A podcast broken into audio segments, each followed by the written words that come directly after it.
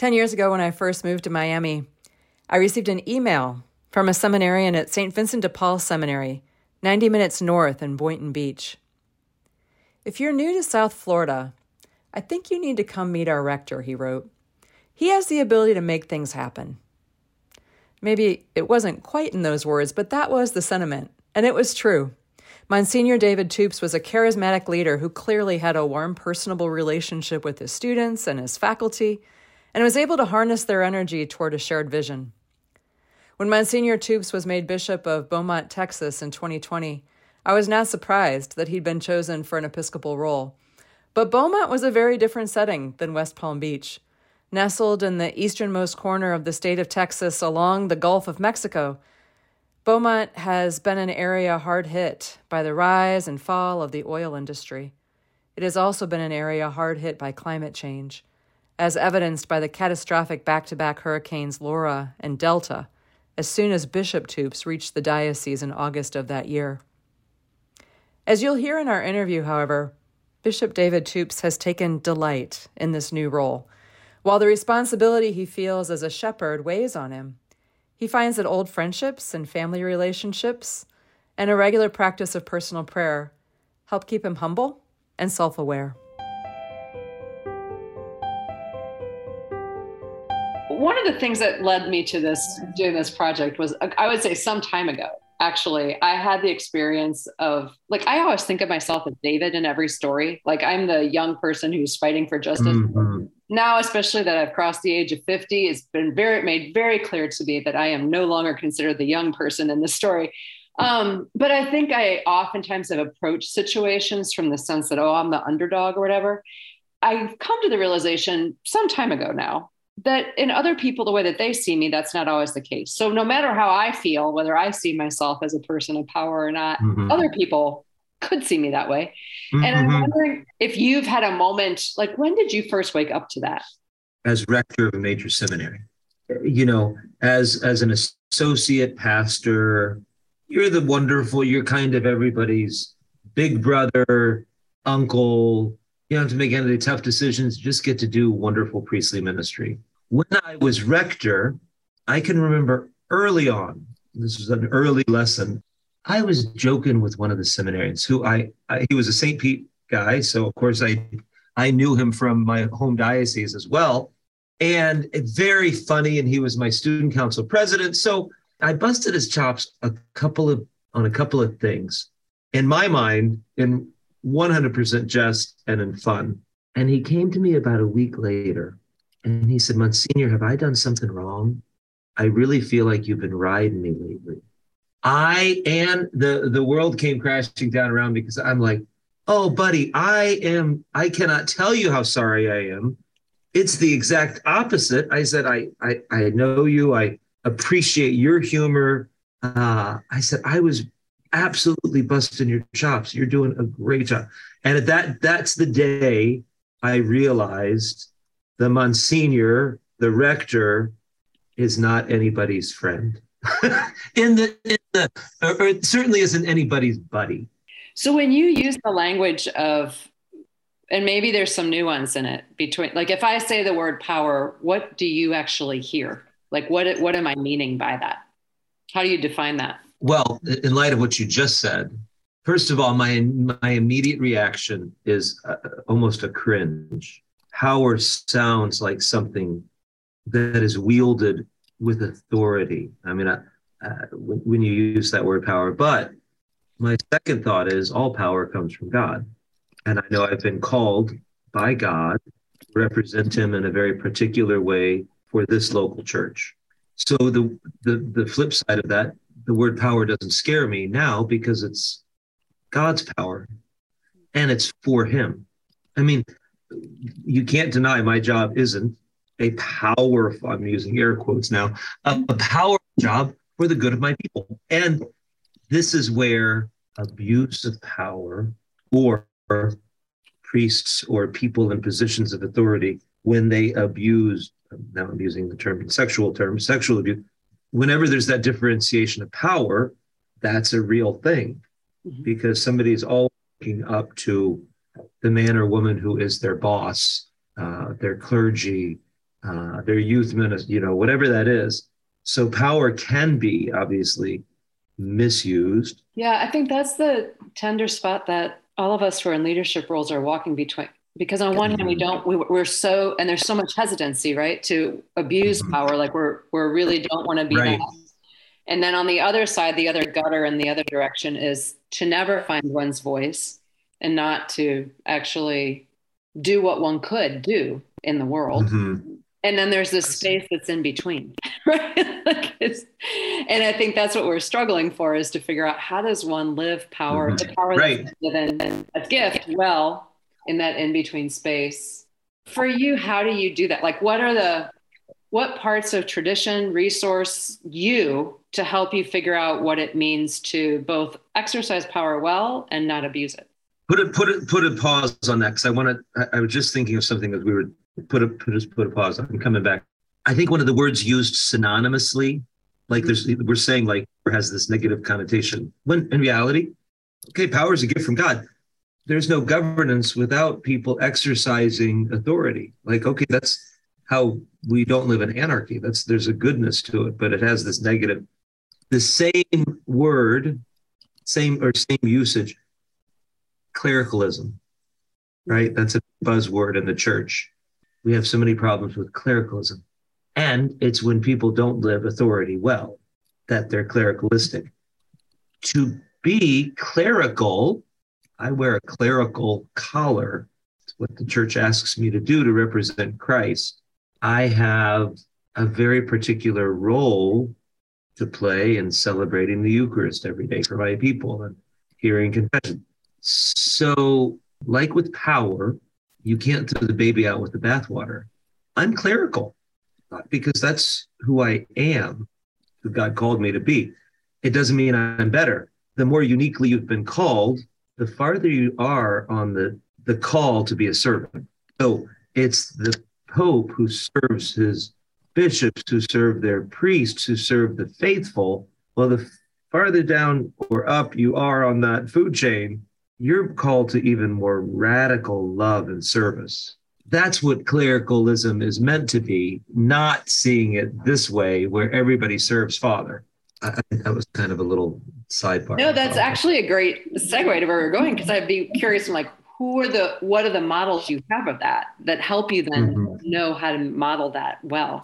Mm-hmm, mm-hmm. Like, are there saints that you love? Or are there passages from Scripture? Well, Psalm 23 keeps me grounded.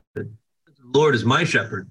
I'm called to be a shepherd, but the Lord is my shepherd. I'm the little lamb who gets himself in trouble and stuck in the brambles and that he puts on his shoulders and he always is leading. I think as long as we always remember that we are not only called to be shepherds, but first and foremost, we're sheep. We're called to be spiritual fathers, but first and foremost, we're sons and daughters of the Father. That's what keeps me grounded. Relationship with God. One of the things we do this is a great little IPF, three little letters RIM relationship, identity, mission. If you keep this, you stay grounded in prayer, your relationship with God. Again, Psalm 23, grounding me in that, I, that relationship with the Father. Then your identity becomes clear. I know who I am. I know I'm loved. I know I'm cared for. I know I'm little David not big King David. And then the mission, everything flows from that. I think when we get ourselves in trouble is when we fall out of relationship and lose our identity. The mission comes first, and then it's all about me. It's not about God. It's not about relationship with Him and His people. It's about me, me doing the mission. When in reality, the mission flows from a life of relationship, a deepening identity of who we are. You know, I've been, I was reading actually all also this morning. I imagine you're familiar with Richard Gula's old classic. I've used it in seminary oh, for ethics and pastoral ministry. Yeah. And he's one who addresses that question of projection. Like there's a lot of stuff mm-hmm. that gets mm-hmm. projected on. Yes. I think one of the things that's stickiest in leadership is that sometimes it's really hard for me to know is this projection or is this another piece of reality that I have to hear that I've been kind of blind uh-huh. to. Right. And that's, I would say for myself, sometimes it's hard to know which one is this. Yep. both. I, do you have anything for yourself that helps you to know how much of this do I listen to, and then how much of this do I be like, ah, I can't that I can't resonate with as true of me.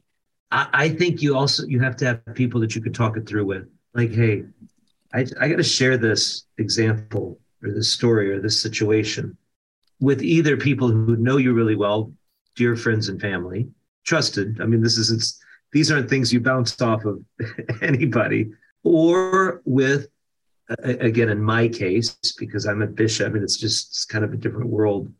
I'd be the similar similar you know. I have to ask like a priest in the meeting where this happened was i an ass or was that completely inappropriate what he said? You know and and to have voices that you trust and voices that can be truth truth sayers to you. A real leader is going to second guess himself a lot in humility. Like hey i'm not too proud to say i could really be the problem here. And and and i may be and i may struggle with. I feel like i'm doing everything i can in this situation. You know professors working together uh, in the university you know in a, in a faculty council meeting or working with the dean or working with the president i always need to be humble enough to ask that question and I probably err more on the side of because by nature, Anne, and you know this about me, I'm a people pleaser.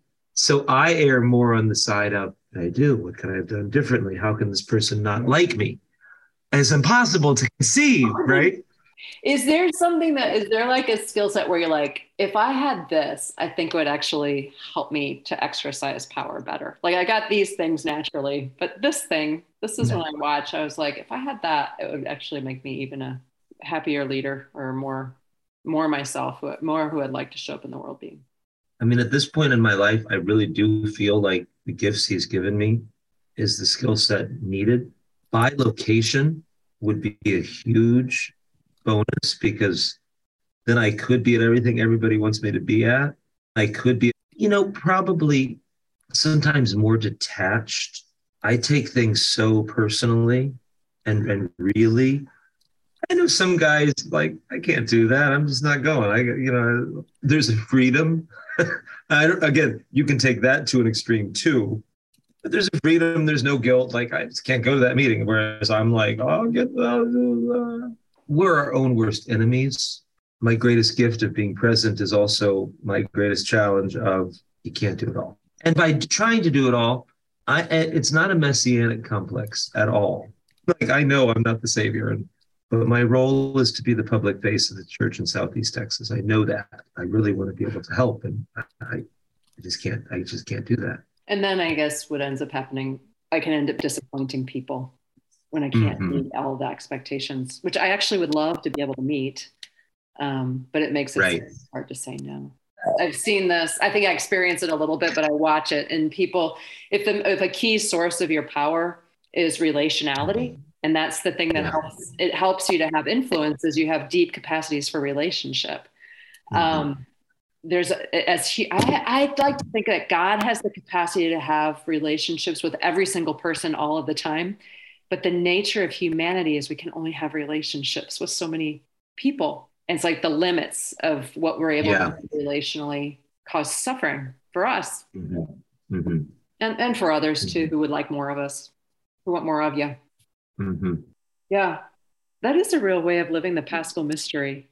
And I do hate, and you can appreciate this, the word busy as my sister says, I mean, stands for burdened under Satan's yoke. Busy always is negative. And when people start a conversation with Bishop, I know you're so busy, but and I almost I almost inevitably stop and say, My life is beautifully full. I'm not busy. My life is full because I'm serving you and our and our diocese and and and having relationships with friends and family. You know, I mean, we we we can't just work 24-7. But I hate when people start with, I know you're so busy. No, no, no this is my job. I'm not I'm not too busy for you to even ask me the question. You're no busier than the man your age with three kids and a job and extracurricular activities. I think it's our current way of showing deference in contemporary society.